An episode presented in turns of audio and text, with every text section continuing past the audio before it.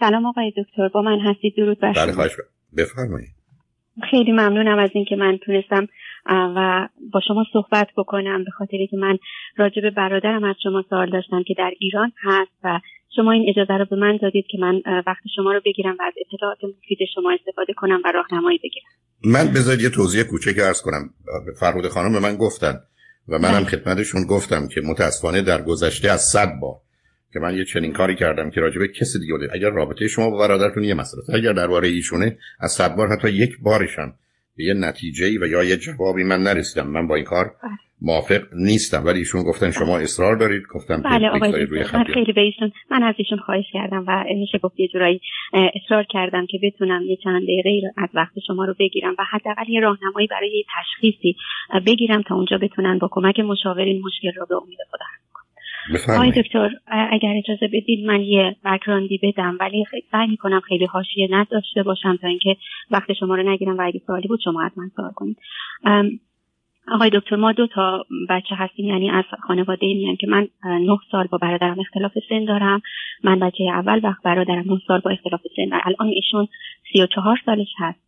و من چهل و دو ساله هستم. آقای دکتر مشکلی که برادر من الان داره و بسیار ما رو نگران کرده خب اگر بخوام از خانواده بگم همیشه پدر و مادر من دعواها داشتن دعواهای نسبتا میشه گفت شدیدی بود. ما بچگی با پدر مادری روبرو بودیم که همیشه با دعواهاشون داشتیم.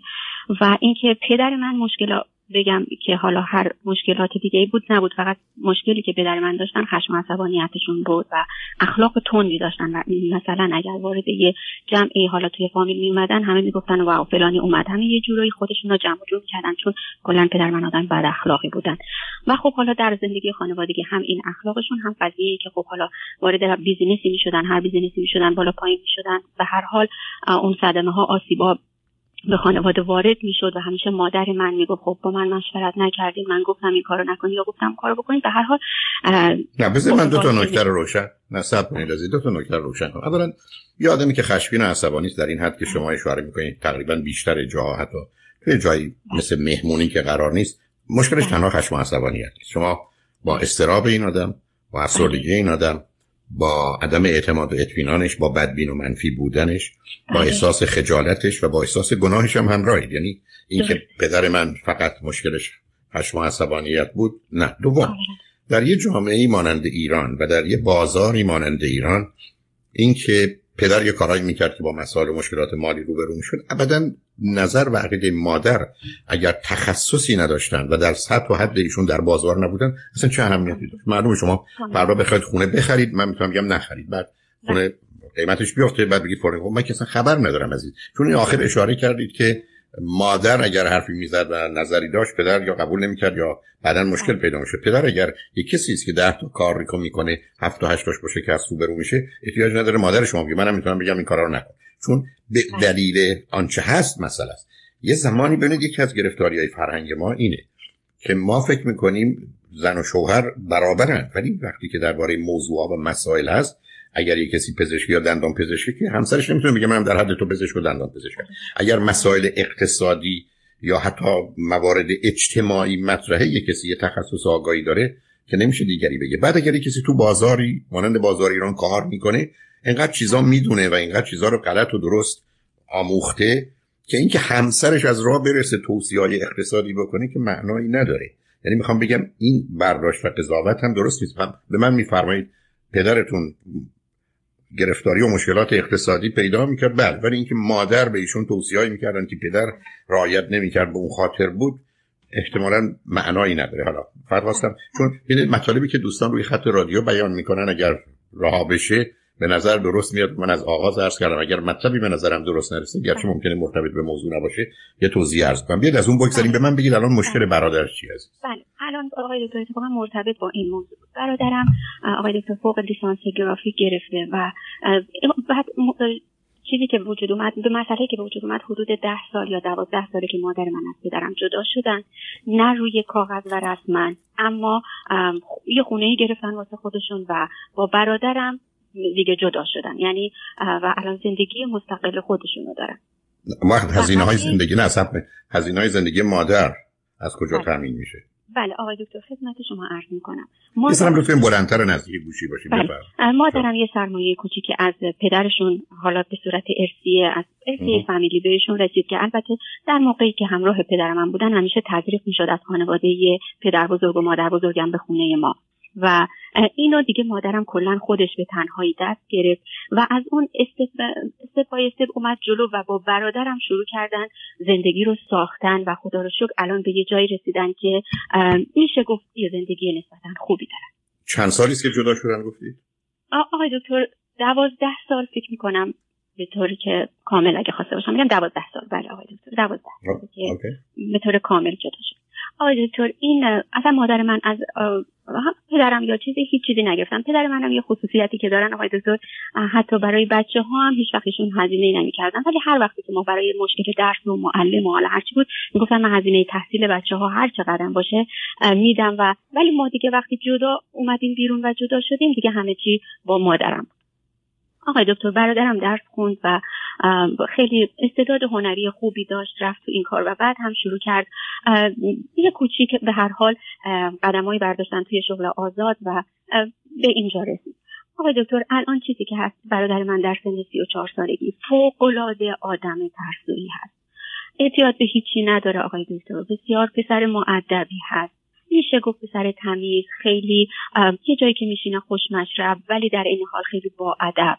ولی آقای دکتر هر کاری که می‌خواد انجام بده شاید بسیار رو این کار فکر می‌کنه و شاید مثلا چندین شبانه روز خواب خواب خودشو یا غذاشو اینا رو کم می‌کنه خواب نمیره اهل ورزش هم هست. ولی آقای دکتر خیلی میترسه. سر قضیه ازدواج جلو میره میره میره. ولی وقتی که می‌خوایم به یه جایی برسه و خوشحالی میگه میترسم از طلاق میترسم. میگم خب اگه طلاقم بگیری چه اتفاقی قرار بیفته؟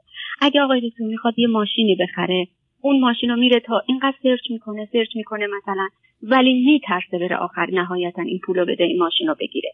اگه هر کاری آقای دکتر شما خب من متوجه شدم عزیز. چرا شما بله. شما هیچی درباره شخصیت وسواسی مجبور. یعنی یادداشتم می‌کنم. نه نه نه شما شخصیتی که دارید توصیف می‌کنید نظر شخصیت ایشون شخصیت وسواسی مجبور. حالا توضیح میدم. و یا شدید باشه OCD Obsessive Compulsive Disorder. معناش اینه.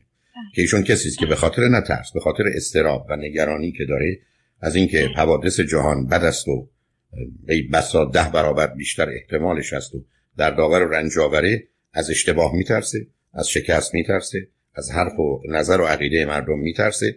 بنابراین در جهت گرفتن تصمیم بسیار بسیار مردده دست به خطر و ریسک نمی‌زنه. همیشه باید مطمئن مطمئن بشه و چون در بسیاری از کارها مثل ازدواج و حتی سرمایه گذاری اطمینانی نیست خب این کارا رو نمی‌کنه. بنابراین شما با یه برادری روبرو هستید که یه اختلال شخصیتی داره و یا در یه مواردی شدیدتر ممکنه شخصیت وسواسی باشه.